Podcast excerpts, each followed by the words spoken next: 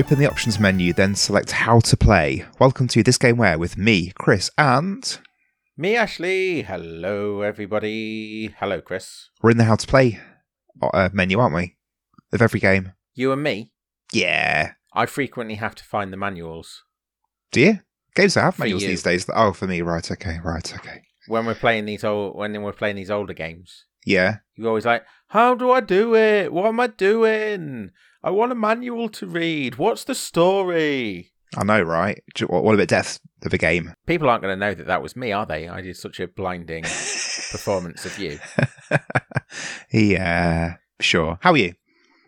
I I'm fantastic, You sure? fabulous, fabulous. Yeah. Good. How are you? I'm, I'm, I'm all right, What have I you. asked you? I feel like I I asked. I'm don't know right. anymore. I've been thrown already. Hope listeners okay as well. Bah. Couldn't care less. Yes, she could. There you go. Nah, nah. Move on. All right then. Do you want to start doing the game that you're gonna hate? Ri- Whoa. Dropping the bombs. Yeah, all right. Go on then. Ah, Tell me what it is. Am I going to know what it is? possibly. I won't interrupt you during your thing. I've got a very bad habit of interrupting you in there because I get excited because I know it already. I feel like it's a game. Uh, uh, yeah, it's a game. It is. No, It's- no. I mean, I feel like it's a game Oh, where we we're like, oh, we got to guess. We've got to guess. See how quickly we can get it. But right. It's not really, is it? It's part of the format, so the viewer can. That, as we said, the, The viewer, viewer? will, the, the, The listener listener. will know because they'll have seen it in the description and the, the lovely Yeah. artwork that you do and the um and everything. Really, it's just for me Lots and the flaws, I guess. Yeah, the whole the whole thing's just shot through. This week it's this game where you swim around the seven seas. There is a vague ecological theme, stars an anthropomorphic mud skipper. Oh, I mean, I was thrown by the end of that. Um, is huh? Huh. I mean, I thought it was Echo, but then you said about an anthropomorphic mud skipper. I don't know a game with mud skippers in unless it's James Pond, and James Pond's something that I didn't realise he was. I thought he was a goldfish. Is he No, not a a- goldfish? He's a mud skipper. Is he? So is it James Pond? Is it James Pond two? It is James Pond. Uh, the first one. Ah, okay. Did you have more than one James Pond? yeah, the first two. Yeah, so James Pond two is the one that's set in the North Pole. Mm-hmm. Satisfactory. Okay, awesome. That's the one that you hate. Have you played the first one? Do I hate it? Did I say I hated it? You, you said multiple times that it's uh, it grinds your gears. Have I? Are you sure? Yeah, probably. Unless I'm, ga- I... Go on. You unless I'm gaslighting you unintentionally. Mm, No, mm, I'm I sure-. I'm sure you've said that you don't like it. Well, maybe I have. I haven't played it for a while. I definitely bought it on the Wii, having played it at my friend Jason's house. Uh, the the The the Jason. of the the Jason of of uh, Scottish ancestry. I played it at his house first, and really, we really used to like it. We used to play it a, a fair amount whenever we were playing on the Mega Drive. But I then bought it on the Wii, and I don't think that I really enjoyed it there. But I think hate is quite a strong word. oh, I don't know okay. if I've ever said hate. But but that's the second one anyway, so it's uh, it's a moot point It's not even this one. uh, Not until- even sure I've played this one. until we come to the second one. Yes, it's uh, James James Pond, the game that surely was title first, then game second. James Pond.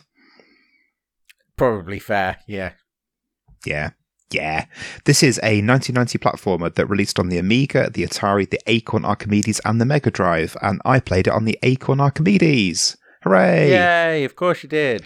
Well, my Acorn games. Yeah, I did, but I played it only sporadically because there was a there was a weird thing going s- s- strapping. There was a weird thing with the game where um, so obviously it was an Acorn, which we had back in the early nineties. Uh, this is a game I played. I was probably about five or six last time I played this game. I think maybe a little bit older, but not very much. And the the Acorn. Obviously, you know, back in the day, you got this this big hulking CRT monitor, one of those ones with, where it's the white plastic that's gone to like a weird yellowy brown color for reasons that no one really knows why. You know the ones? Yep. Yep. Mm, yep. And that's what I played all the Acorn games on, Repton and um, other Acorn games that I can't remember off the top of my head. My Professor Moriarty, Pipe Mania. James Pond, for some reason, would not load with that monitor. where you, you put the disc into the Acorn and it just it wouldn't work.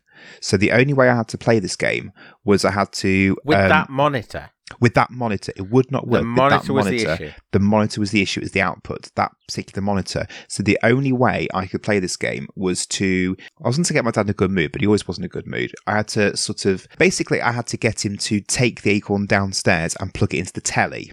So that was a bit of a pain for him to do. So I had to, you know, sort of ask him on occasion because if it was something that he did a lot, I, I, I understood that it was a bit of a bit of a pain for him to you know take it downstairs and uh, uh, have to unplug it upstairs and then replug it in down, downstairs. Also, my mum would probably be watching Home and Away or Neighbours because that's what she spent uh, a lot of the early nineties doing. It felt like to me at the age of five anyway. And if she was watching that, then obviously I couldn't be sat there playing James Pond in, in the front room. So um, yeah, it's a game we had in the Acorn, but I didn't really play it that much just because of this weird CRT issue. Yeah. So why did you ever get to the bottom of why it wasn't loading on the monitor? I was five. I, I had no clue whatsoever. I just knew- Very good delivery. Thank you. Uh, I mean, incident incidentally, I wouldn't have been able to do that either. But my mum used to really love showing off about the fact that when I was at re- reception, which is what like four or five years old, Yeah, yeah.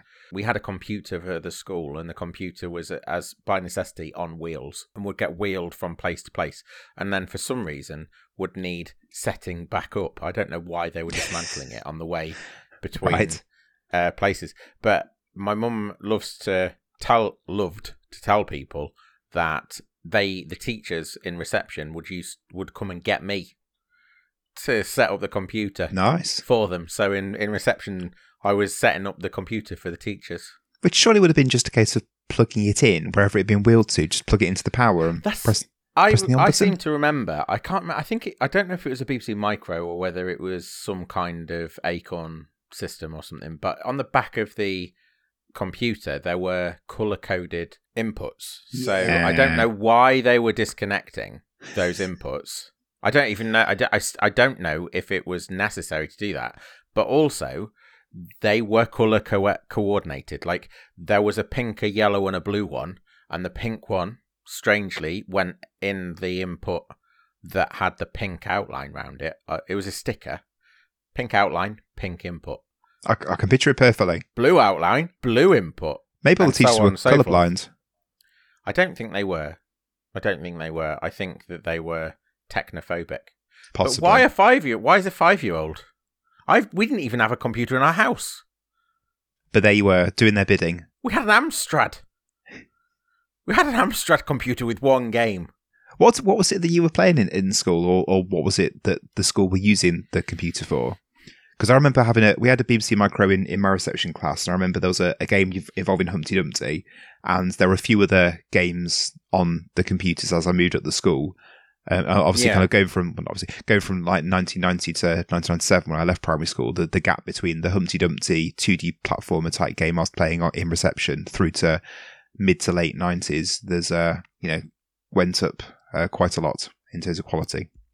Yeah, Lemmings, Lemmings was I- a game I played at school as well. Sorry, carry on. You've told me that before. And Yeah. I, I guess I understand, like, it sort of, like, there's a degree. What is it? Logic? I don't know. What Problem sort of puzzles solving. are they? Problem solving. So that's how they get under the radar, right? think so. Yeah. I mean, it was just the rage, wasn't it, to have computers in schools. And now they're dealing Mm. with the opposite, which is computers in everybody's pockets and wanting to get them not in schools. And, and Anyway. schools and schools that had massive rooms that were full of computers, that are laptop, uh, desktop computers that are now all gone. So they've got rooms that have now been repurposed for something else because 10, Mm. 20 years ago they were big old rooms full of desktops, and now they're not. Yeah, I mean that's that the transition. uh, Hmm, very interesting. It, it it would be interesting, genuinely, to me to ha- to sort of look at how technology has disrupted and changed the school, like actually in a, in a physical way. Because you're right, actually, they won't have computer suites now, will they? No. necessarily. No, weird. One one of the things I find the most unusual is you know, my, my my daughter's playing or using something related to school and trying to get her to save. You think I mean, Microsoft Word, for example, is a perfect uh, example. And save is the floppy disk icon, and then you try to Yes. exp- and then you're trying to explain what a floppy disk is, and it's technology that you know even in kind of the the, the late nineties was pretty much obsolete, and it's still the same icon. Yeah, so, sort of. Yeah, I yeah. I mean, we had a floppy disk on our first computer. Yeah, Not not even the one that we were given, but the first one we were bought. The, the floppy disk hung around for a long time. I, I when when my mum uh, did die, we were sort of clean clearing through uh, things, and we did find a floppy disk with um the word letters on it. right. We still don't know what's on that floppy disk. I've got it upstairs because we don't have a floppy disk drive, and I considered buying a, a USB floppy disk drive to see if I could uh, look on this floppy disk. But I also kind of don't really necessarily want to know. Pandora's Like, it- box. It's either, yeah, it's it's. I can't see why I would want to read whatever it might be because it it could well be like really boring, mundane letters, like to the council or uh, some to the to the water board or something like she's dealing with some bills. That would be the best thing I think I could find because the alternative is like love letters or some kind of thing. I don't want to read that shit. Ignorance is bliss. Yeah, but we've still got it upstairs, so if ever the curiosity does get the better of me, Amazon I will go. It was well- Pob, by the way, the uh, the Acorn or BBC Micro. It was definitely a BBC Micro that I remember playing Pob on. right. Pob was like a tomato faced um, circle that you could give. I'm sure I've told you about this before. You could give him um, commands. So walk, and he would sprout legs, and he would walk for a little while, and then he would plant himself back down. And the the best one on there was explode. He would hold his breath. And he would go slightly from red, he would go slightly purple, and then he would explode, and all little tiny bits of him would bounce around the screen, and then he would re uh, recollect himself in the middle of the screen and just be as normal. Pob. Cool. Well, yeah. So yeah, I can't remember what game we're playing. What were we playing? We're James play- We're playing James Pond, which was on floppy disk on the Acorn. There we go. I brought But it back. I've because of this silly it back. monitor. because of the silly monitor. Yeah. So because of the silly monitor, the game had this weird mystique around it because I didn't get much opportunity to play it. And the other thing that made this game really um, sort of tantalizing for me was the game is full. As I said a, a few minutes ago, that that I suspect this game was name first, then game afterwards. The game is full of James Bond puns, and like so, for example, the the the baddie is called Doctor Maybe. Huh? You see what they've done there? Oh yes. And in the manual, which you you were ribbing me about at the start of the the uh, the episodes, this is a nice little callback as well. The manual had a list of all the levels in the game with a, a brief précis of what each level's about. And um, I, I remember asking my dad to explain them all to me. So you had there was like license to bubble. So my dad's having to explain to me what that's a reference to. Uh, a- License to bubble. a view to a spill because the game's got this ecological message that the plot is that Dr. Maybe, in a kind of vaguely terroristy type uh, move, is threatening to uh, pump radiation and toxic waste into all the seas, which is uh, a nice little uh, political message of what's going on today. Am I right? Um, I mean, maybe, yeah. Yeah. Anyway, so you had a view to a spill, uh, leak and let die, and then I remember this one very clearly, a, a level called "From Sellafield with Love," because uh, you know, old British nuclear disaster. Let's uh, let's call uh, call level in the game after that. Eh? That's that's that's good good yucks. Sellafield is a blind spot for me. What happened at Sellafield? Well, I Did it set on fire? I googled it because I wasn't completely sure. It was a, a big old nuclear disaster in in uh, in uh, somewhere in time. I can't remember. Okay, fine. So Yeah. it's, a, it's a blind spot in, in your. Well, I, I know a bit Hmm. more than you from the sounds of it, but yeah, n- nuclear disaster, something something Britain, something something, maybe. Hmm. Well, I go- when I was googling it earlier, I I put in something like was Sellafield Britain's worst nuclear disaster, and there was one that was considered more bad than that. But Sellafield, What was that one? Uh, can't remember. It began with the W. It was in the fifties. But Sellafield was still a pretty bad one, and for James Pond to then reference that just felt a bit tasteless. Yeah, they're having a little bit of fun with nuclear disasters. Yeah, It's like Yeah. um, I can't even remember. I can't. I can't think of a James Pond pun involving Chernobyl. If I could, I, I'd make it for you now. uh, uh, Doctor Chernobyl. There you go. Yeah, that kind of works. What Thank about you. Paul, Could you do a Bhopal one? Not not technically nuclear, but chemical. Skyfall, Bhopal. Doesn't work. It does Move work. on. Is okay, go. move, move on. So yeah, so also this this conversation I had with my dad, where I was I was getting to explain each of these things. I mean, I, I didn't even understand yeah the words. You know, for uh, leak and let die. I was five. What what, what does it mean to if there's a leak? I didn't understand the James Bond reference nor the actual words that were being used. So the whole thing just got very muddied and confused. And uh, yeah, it's just a just a bit of a strange old time with this game, really. Hmm. Cool. Yeah, I do Good. d- distinctly remember though another memory I've got of this game is that we must at some point I think I borrowed the Mega Drive version a bit later on in the nineties off uh, off someone, and I can remember using the level select in the Mega Drive to go through the game because, as I've said, when I played this initially, I was five or six. I I don't think I ever even completed the first level. And on the Mega Drive version, I was using a level select sheet to go through all the levels and just have a little dab with each of them. And while doing that, my gran had come round and she brought around some treacle tart. And I remember sitting eating some treacle tart, playing James Pond, and having a blooming great time. Eh, that is, it's hard to make you sound more middle class and British, but yes. you have just managed it. yeah, well done. Did you have a cup of tea? No, not at- not at that time. I, I wasn't really into tea until a little bit later on in my life. I really want treacle tart Okay. now. You really want a treacle tart? I really, really do. I've just having just said it two or three times in the last minute. I, I really want some. All the shops are closed. It's Sunday. Yeah. What can you do?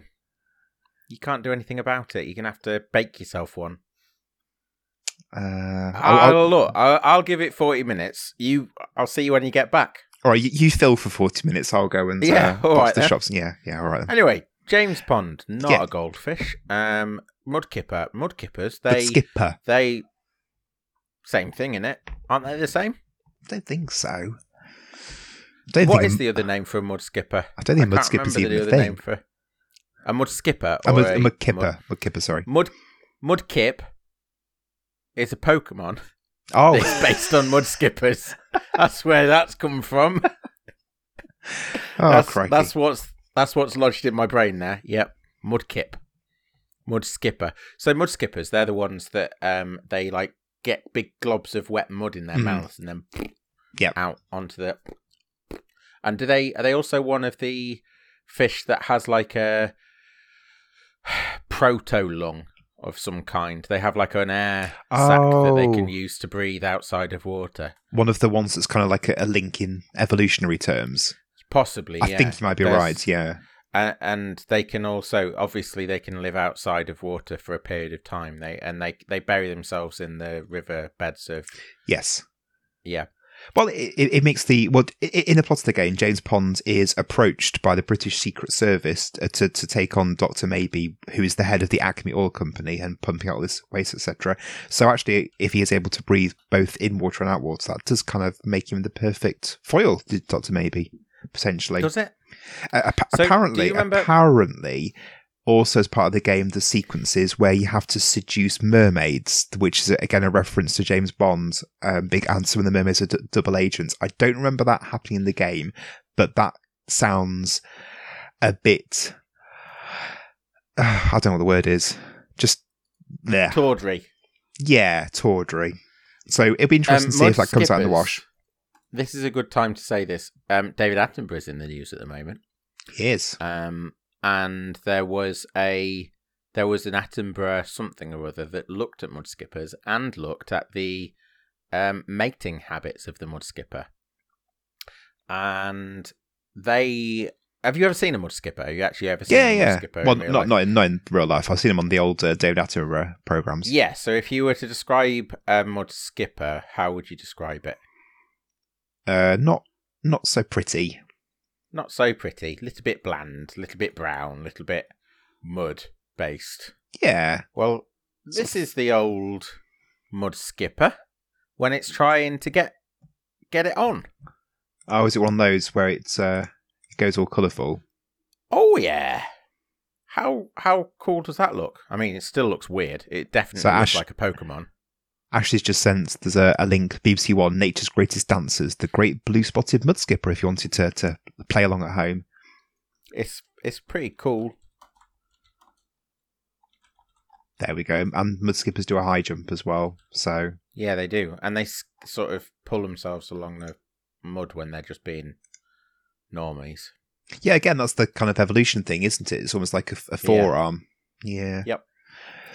Yeah, they're pretty cool mud skippers. I'm I'm well in favour. I'm glad that James Pond is a mud skipper. not a goldfish. Mm, yeah, they're pretty boring in in you know like in general sense, isn't it? Aren't they? Pre- pretty much. My um my uh, wife's family's got a good story. Her m- my sister in law um ha- won a goldfish at the fair in the in the mid nineties. Remember when that was a thing? Getting a goldfish in the fair. Wow. Yeah. and they they took it home and then uh, my other sister-in-law my wife's got two sisters uh, th- the, the goldfish were bobbing about in the tank and uh, the oldest sister thought that the fish looked a bit thirsty so she poured some orange juice into the tank And did it live? what do you think Um, it depends on how much orange juice there was. um, for, for the outcome of the story let's just say it was quite a lot of orange juice Oh, it was it was a very thirsty little fish Oh, so the fish is dead. The fish, the fish died. if you're still alive you're 25 years after being one at the fun fair that'd be pretty good going I, I mean, I don't know how long goldfish live, I but they are like a, they're- they're carp, aren't they? Let's. I'm going to find out. You carry on. You do Phil, and I'll find out about goldfish. I'll, I'll, I'll carp on. I bet they're I? interesting, really. Mm, I bet- mm, I just Mm. poo pooed goldfish, and they're probably pretty interesting. I mean, you know about the goldfish; they grow to the size of their container. So if you mm. let them out into the wild, they can grow obscene, obscenely large, they just make me think like of a regular carp. of, of dentist waiting rooms and Chinese restaurants, just bobbing about in a tank. Dentist waiting rooms and Chinese restaurants. Yeah, they're my frames of reference for goldfish. Chinese restaurants. Yeah, have you not been to Which Chinese, Chinese restaurants? Loads of them. Mm-mm. Right, I'm going to go back to talk about James Ponds because we we uh, we keep going off on tangents. Uh, James Pond, developed by Millennium Interactive, who are based near, who were, I should say, based near Cambridge, and developed lots of early to mid '90s platforms and adventure games. For example, Super Troll Islands, Rome Pathway to Power, uh, Kid Gloves, and DEFCON 5. And then, interestingly, they developed MediEvil. Ah, okay. That I get. I see the line there. Mm. I have Are you- got my hand up. Yeah. Are you not? Yeah, we'll, we'll come back to that in a minute. Are you not keen on MediEvil? Okay. No. Oh, I really like MediEvil. And, and uh, No. they were then bought by Sony in 1997 for £6 million pounds and then became Sony Computer Entertainment Cambridge. They developed several games after that fact, including MediEvil 2, obviously, and then there's a third MediEvil that came out on the PSP called Resurrection 2005, which I had never heard of until doing my notes for this. They also developed a port of Little Big Planet for the PSP, and then became Guerrilla Cambridge in 2012, and then closed in 2017. So a long and storied career, but sadly no more. Right, yes, you got your hand up. 10 to 15 years, generally, with some varieties living up to 30 years. Jeez. So, depending on what they got from the fair, True. well have still been alive. And you have got another Pokemon link there. You have got that uh, Magikarp in Pokemon that turns into that hulking great blue one that smashes That- everything Yeah. in its Yeah, path. So, yeah. Yep. what's that? What's that one called? Do you remember? Gyarados. Yeah, I remember the scene in Detective Pikachu where they they have the the Magikarp Yeah, in everyone's they set him off, yeah, don't they? yeah. Good That's times. uh, they're apparently gonna get a sequel. They're they're um There's rumours been flying by that this it's week. in the works. Yeah, which Mm. is which is good because it was a great film. That was. Was So fun. memories of the game itself, I can remember there's a level where Bluebeard's ghost is chasing you, and remember that being quite cool. There's a level where you have to use, um, presumably the oil spill level, we have to use sponges to bung up holes in the oil platform as well. I just remember just like bobbing about in the sea, a bit like Echo. You can go above the sea and then jump back in again. It Hmm. looks quite cartoony uh, from what I remember. Um, I'm almost certain that I haven't played this one. okay. It's it's very different gameplay wise to the second one, which I played an awful, awful lot. This one, as I said, I didn't get much opportunity to play it, but uh, Mm. the the second one's much more run runnable platformer. This one's got those underwater elements. I guess Echo, which you said at the start of the episode, is quite a good reference point. My, my last point is about the music. The music is by the sadly now deceased Richard Joseph, who was a big cheese in the English game music scene in the early nineties or throughout the nineties, I should say. He some of his accolades are that he was the person who spearheaded the first use of voice actors in a computer game, which was Megalomania. He helped musicians who are were from the world of music, who then went on to do stuff in games. He helped them understand how to translate their musical talent and ability into something that would work in a game. For example, he hmm. helped he helped Brian May make the music for Rise of the Robots. Wow, good link. Ridiculous. Yep. Brian May didn't didn't make enough music for the rise for Rise of the Robots. That's what I remember from that. Yep. So Mr. Joseph needs to have a word. He set up the audio interactive studio at Pinewood Studios. He provided the soundtrack for Cannon Fodder on the Game Boy Color, which was nominated for a BAFTA and is to date the only portable soundtrack ever BAFTA nominated. His- Ooh. His brother, Eddie Joseph, worked on as a sound supervisor on, um, in a nice moment of serendipity, the James Bond films and also some of the some of the Harry Potter Potter. films. Some of the Harry Potter films, which will be useful for the second half when we talk about what happens James Pond um, after the fact. So just lodge that in your mind, Harry Potter. Okay. Um, so Richard Joseph worked on James Pond and Yes. his brother His- Mr. Joseph His brother did film stuff, film film music, and Richard worked on Jo- James Bond. and worked on James Bond. Richard Joseph, the game brother, who worked on James And- Pond. So they then have to come together sort of every other Christmas and sit at the same table with their, with the same parents. And presumably Richard Joseph has to get the same old Um, I, I guess so. There's maybe some confusion between. Oh, I've been on James Pond. What have you been on? Oh, I've been on James Bond. Yeah, me too. No, James Bond, the real, the real thing. Um, incidentally, I'm just looking on his Wikipedia page. He he is he has extensive work Mm. on a number of games that people would know, including though the um the two James the other two James Pond film, uh, games. James Pond three. Do you do you know anything about James Pond three? Or Operation Starfish. Yeah. Oh, I'm thinking James Pond two. James Pond 2's um RoboCod, right? Mhm. Yeah. So I played that. I played that as I say on the Wii, um, and there's no way to say this, um, but damningly, the music is just straight ripped out of RoboCop. Is it? Yeah. Right. Yeah, so Richard Joseph again. Uh, that's strike number two. If we find another one, I'm going to have to report him to the feds or The whoever it is, the MPAA. Nice. Yeah. Cool. Well, I've, I've got nothing else to say about James Pond, so shall we? Uh, shall we give it a go? Dig in. Yeah, I don't. dig have, in. I don't. I don't have some puns for fish. Sorry. Uh, hold your breath and let's blub, blub, hold your breath and let's dive in. There you go. Hey.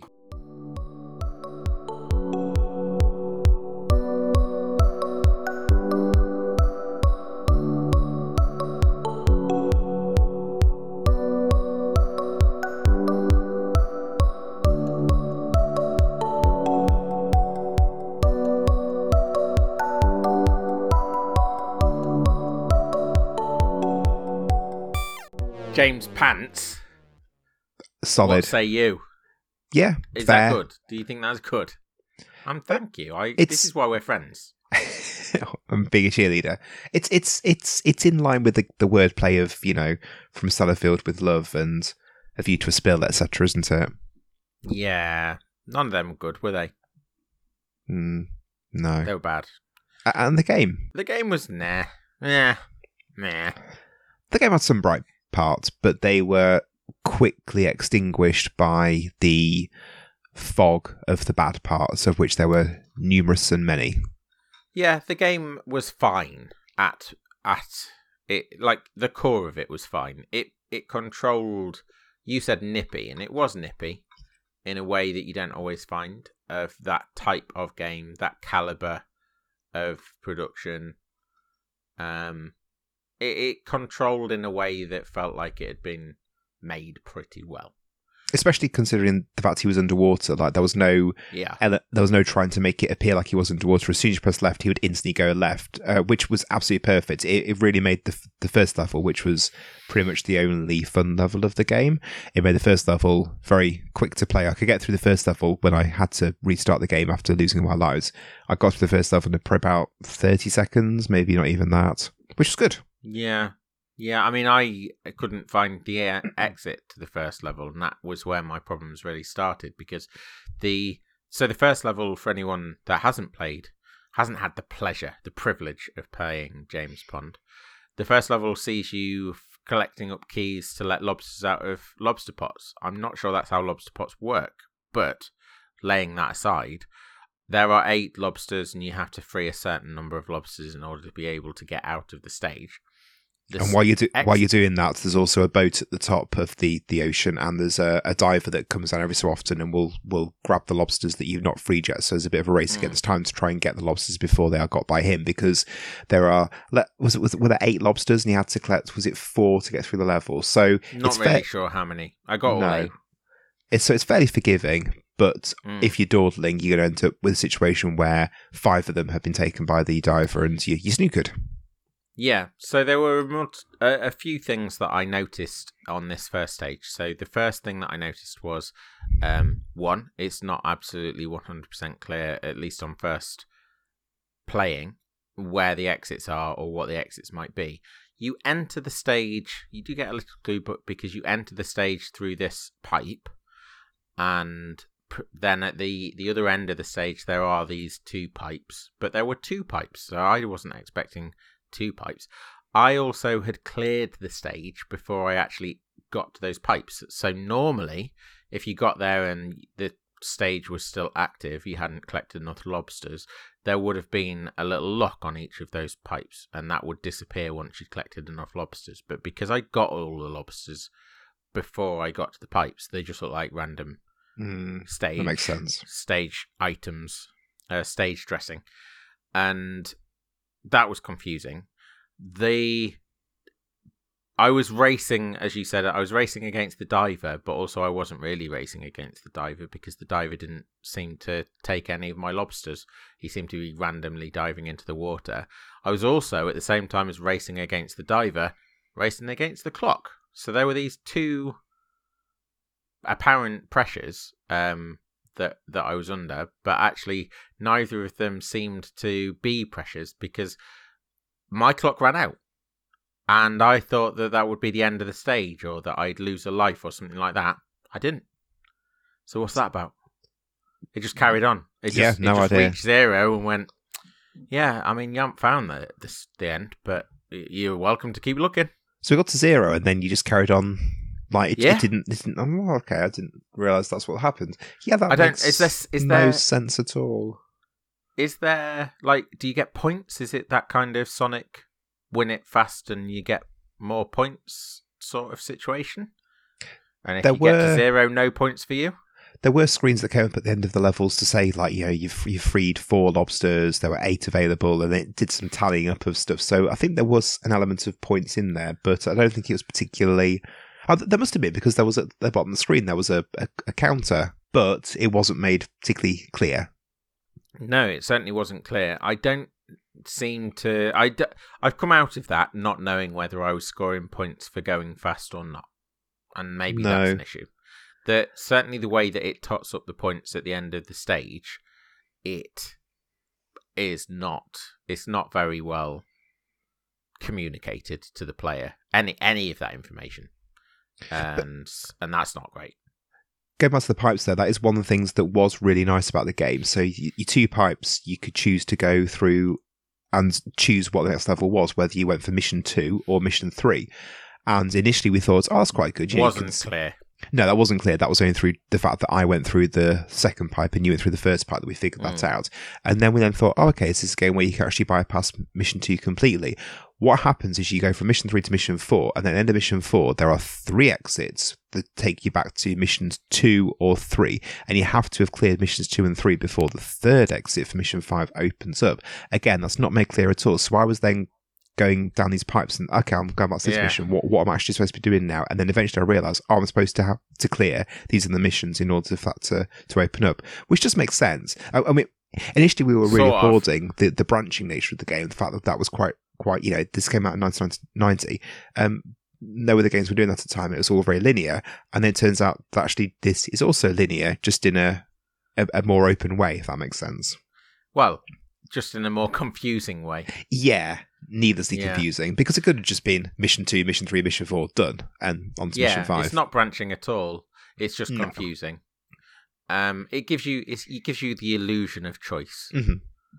and we get too much of that already f- for it to be in our games. Come on. Although saying that, actually, illusion of choice is a massive, massive part of games. Any anyway, one of the biggest illusions of choice games, um, I think I can think of is L.A. Noire, which everyone you know was super, super into, and was like, oh yeah, you get to decide whether to interrogate them or be nice to them and all that, and it, it none of it actually was meaningful or because you had to go through the interviews in the preordained way in order to actually get the information Yeah. you needed to.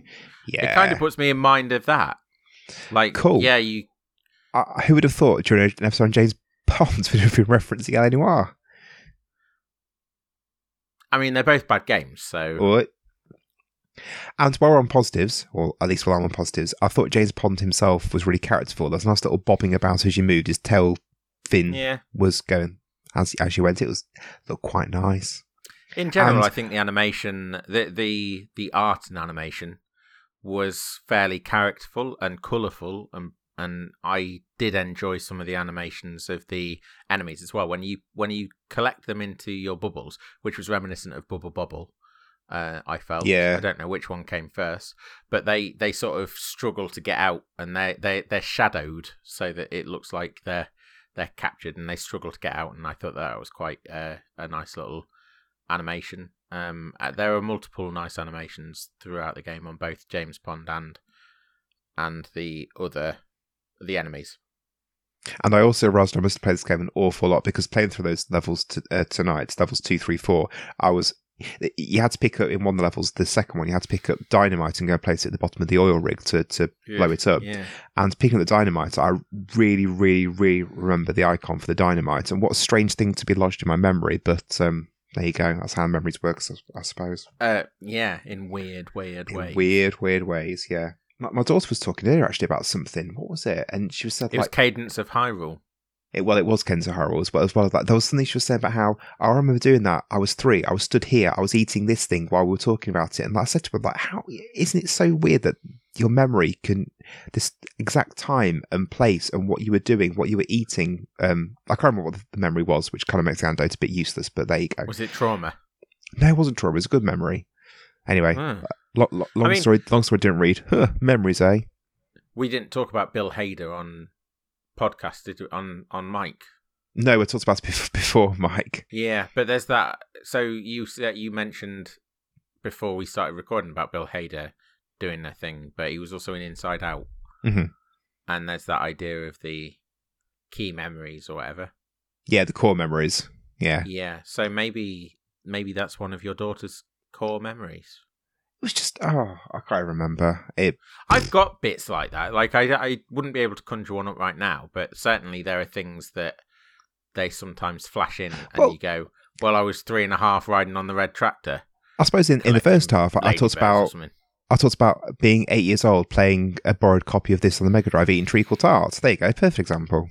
Yeah, that is a perfect example. Yeah, it's weird. Anyway, on onto the negatives of the game then. Uh, yep. Bugs.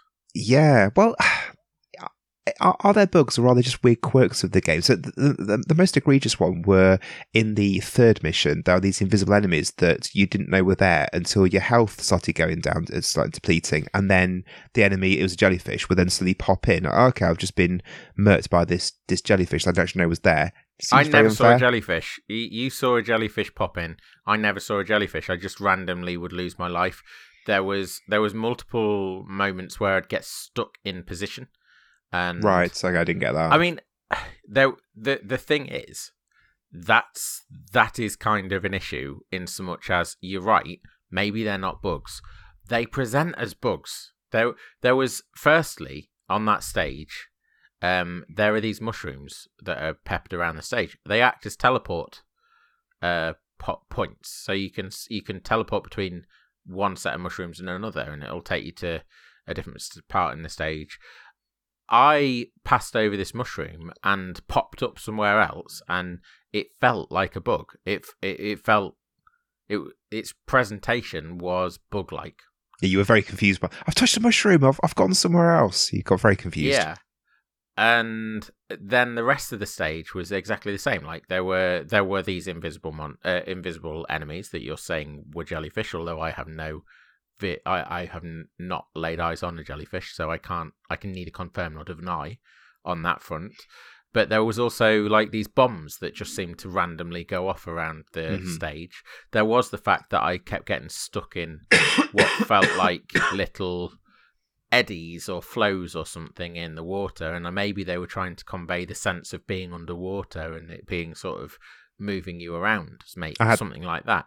I had that on the oil rig level towards the. I was trying to get the exit, and that happened. So I had to kind of loop back to try and try and get the exit again. Just felt it was there arbitrarily. This wasn't so much sort of taking me in a psych, in a circuit or anything. It was just sort of in in a certain spot, my yeah, character right. would move around. There, there was um, there were ceilings, so there were like platforms above you, and and and therefore a, a form of ceiling. And if you bumped up against those, it felt like like the camera um, had a a spasm of some kind, and that was happening all over the place. There was a bit where I teleported through a wall, and I'm not sure that that was I think that was genuinely a bug. I don't Sounds think like that it. can be of kind of been anything but a bug. Um, but yeah, it, it the fact that I don't know what was a bug and what wasn't a bug is maybe an issue. Well, the the, the oddest, and I think it's a quirk rather than bu- a bug thing that I found about the game was the when you're touching something that is a, an enemy, uh, something bad for you. So, for example, in the second one, you got toxic waste. In the third one, there's a, a yep. ship that's drilling down, and this this drill pops out and then goes back in and yeah, comes God, out and retracts. As soon as you touch any of those things, your health just depletes constantly. It goes down yeah. quite quickly, and that made it difficult to navigate because you're kind of looking at all these environmental hazards and trying to avoid them as much as possible, rather than just simply sailing past them, which would make the game a lot easier. And then you also have the yeah. weird situation with the bonus areas where you're in these bonus areas picking up hoovering little things to get points, which is the same as in the second one, Robocod, just little. I think they're mm. kind of things that you'd find underwater, which I thought was quite a nice touch. So like there was like cups and boots, and um, it's like I was, I was doing a, a rap beat then, boots and cats. Uh, I'm pretty sure there was an oil. Yeah, like just, a jar of oil. Yeah, I think it's things that you know, suppose like you people chuck into a river or the sea or oh, what have okay. you. But in those bonus areas, your, your health was constantly going down, which then made me not want to go in them because I'd be losing my health. But then I'm supposed to go in them because it's a bonus area, and I've been trained to go into them as a as a, a game yeah. player. Um, yeah, weird dichotomy. I suppose that was the point, like a tension between going in and trying to hoover up as many points as possible, maybe, and and losing some life as a as a payment for that. I'm not driven by points, so this isn't necessarily the best game for me. There are only very few uh, games that I think points feel like prizes. Um, Tony Hawk games are one of them where I very much do go for the big number, big number good uh, approach. But certainly platformers, I think this passes for a platformer. Yes, platformers uh, like Mario. Yes, it has a point system, but who's actually focused on? I'm, am I going to get yeah. nine hundred thousand points in this level or not. I don't think very many people. And the way I'm playing it is interest. I'm playing it as someone who's exploring the game and wants to get every yeah. Understand every area and how they all interlink, and then suddenly I'm in an area that I'm being punished for going into. It felt very strange. Yeah, I mean, for certainly for you and anyone that's playing in your way, that that will feel bad, like actively bad. That, that again, book wise, you were talking about um different obstacles or en- em- enemies that will take away your health. I had some moments where there were like it seemed to be, and I might again have got it wrong, or it might have been a bug or or, or what. I'm not really sure, but it seemed to be that sometimes certain enemies would damage you, and then other versions of them wouldn't. The the the example I can think of is that in that stage four, there were these little weird underwater sunflowers that look like vampire flowers. Did you see those? Yeah. Sometimes going near those seemed to damage me, and then sometimes they didn't, and I I couldn't wrap my head around whether they were bad or or benign. And, and I found that weird that it's a, it's a little yellow flower. Like you think that'd be nice. Why why would that damage him? Yeah. Hmm. And it was just it, again, it was just set dressing. It was just it was just part of the stage. It didn't it wasn't active. It was just there. There were these little pods that were popped around various different stages, and if you went near them, they were like an instant kill. But they did they again they look completely benign. Things that exploded. like anything. Yeah, yeah. yeah. There was no signal that this is bad, except for when you go near them and you die.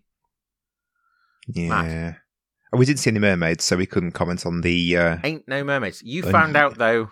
I was watching a, a let's play video on YouTube, just kind of understand how to actually get to that fifth level because the whole thing with the pipes and going round in circles. Uh, I ended up in a level, well, it, revisiting a level I'd already cleared, but this time there was this creature that was wearing a yellow raincoat that was following me underwater, and everywhere I went, it was following me. I just didn't understand what to do at all. horrible. So I ended up watching a, a let's play just to understand what the Sam heck to do to get through the game. And um, in the the comments section, it said, I mean, it was the Amiga version, but it said that the eleventh level is one where the map spawns randomly, and it and there is a way for the map. You have to get to a mermaid in order to progress through the level, and there is a version of the map where the mermaid spawns in an area you can't actually get to. So is therefore you're completely snookered if that happens. So going back to your point about bugs all over the place, there you go.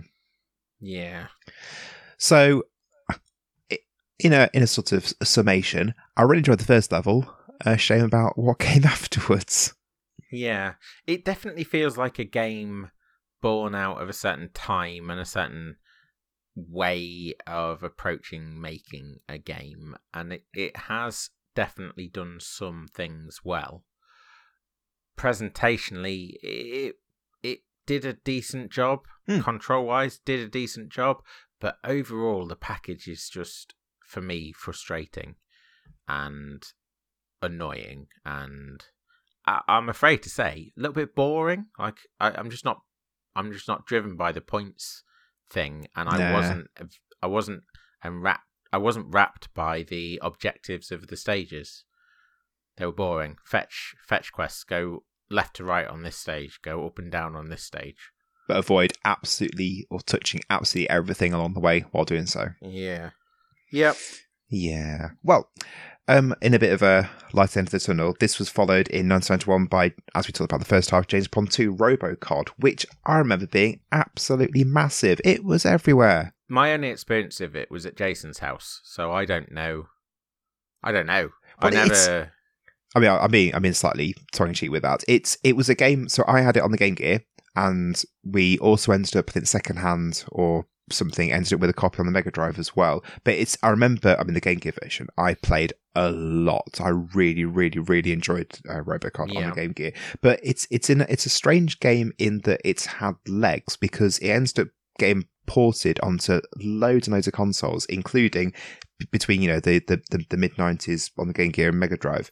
It's been ported to the PlayStation 2, PlayStation 3, the DS, the Game Boy Advance, just name a handful. It is currently, at the time of recording, available on the Switch. You can buy it for £10 off the Switch eShop. Why Don't. is in 2023? Why are people? Why why is there enough demand for James Pond 2 Robocod for it to be available on the eShop? I mean, I remember it being a great Yeah. game, but but not you know, especially it's it's ten pounds as well, just for frame reference as well. ten pounds is way overpriced for for that game.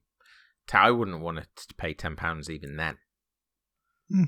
I I'd liken uh, James Pond to James Pond two. I'd liken James Pond two to a hybrid of Little Nemo, if you remember Little Nemo, I do, yeah. and Rollo to the Rescue. If you Yeah. get those two games and smash them together, James Pond 2's born out of the mess. Well, i- interesting on that note, actually, uh, James Pond appears as a cameo in Rollo to the Rescue.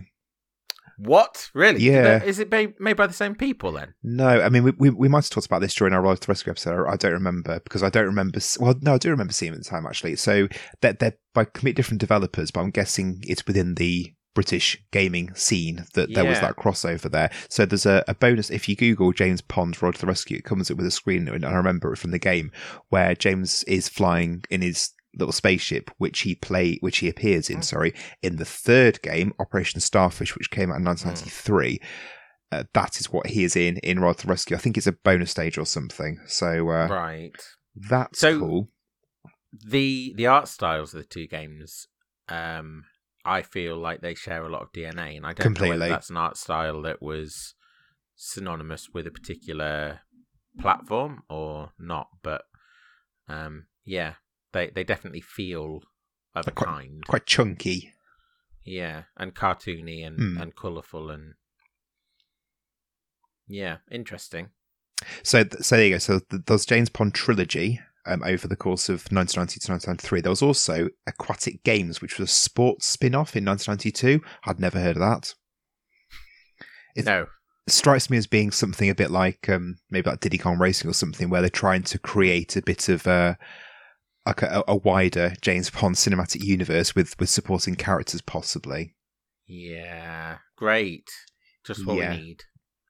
And then from 1993, nothing happened with James Pond at all until 2011. I'd never heard of this before. There was a game, I said in the, in the first half, listen out for the Harry Potter reference. In 2011, there was a Oh, James no. Pond, a James Pond Endless Runner came out on the iPad and Oh, other no. iOS called James Pond and the Deathly Shallows. Oh no.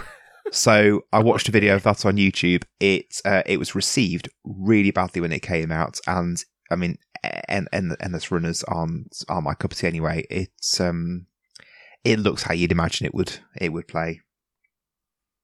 Righty ho. And then in 2013, Oh, no. no, it's it's it's not gonna not gonna end how you think. Okay. In 2013, Gameware Europe, who had acquired the license for James Pond in 2003, uh, insert your own license to kill or license to spill uh, gag there, they launched a Kickstarter called Pond is Back in, in 2013 with the backing of Chris Sorrell, who's the original designer of James Pond. And it was cancelled after only a couple of weeks due to a lack of funding. It's it had only amassed sixteen thousand of its one hundred thousand pound target, and Chris Wow. Sorrell said he, he said we're gonna we're gonna pull it because um, we should have given you more to go on rather than just the promise we should have given you a bit more, you know, maybe some gameplay or some level designs or something. We didn't do that. We're sorry. We're go- we're gonna pull this, um, but but James Pond will be back. We're now ten years after that's happened, and James Pond has not been Has back. not been back. but Yes. who who will see? Who will see? Well, Who I mean, who's who? I, I think you're probably right that, that that is that.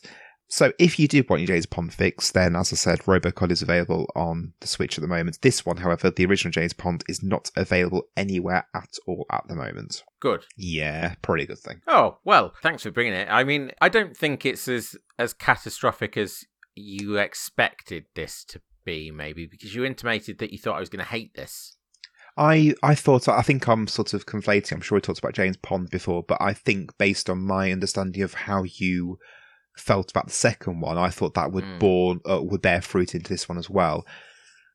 Okay. I I mean, I don't think that I will like the second one when it comes around. I don't really think that I like this, but it's just a bit nothingy. Hmm. I don't really have any f- feelings, strong or otherwise, on it. The second one, as I said, I, I really enjoyed. I'm genuinely quite looking forward to playing at some point, but we're not going to do it in two weeks. I'm not going to do one of those things where I, I link the games together. So fear not. Is is March now James Pond month or something like that? Have you replaced the old Monkey Island with? well, th- so the four games. I, pl- I played the first second one. Operation Starfish, I've not touched. Aquatic games I'd never even heard of, so don't worry, you're safe. It's uh, it's just going to be Thank James Pond two at some point in the future, and that'll be that. so I'd I'd have to agree to play James Pond three and aquatic games, wouldn't I? Because it would be on a On a multiple, multiple ten, episode. you'd have to. Not going to happen. Not no. going to happen. as, as soon as I froze that, I imagine it would get shot down in, in flames.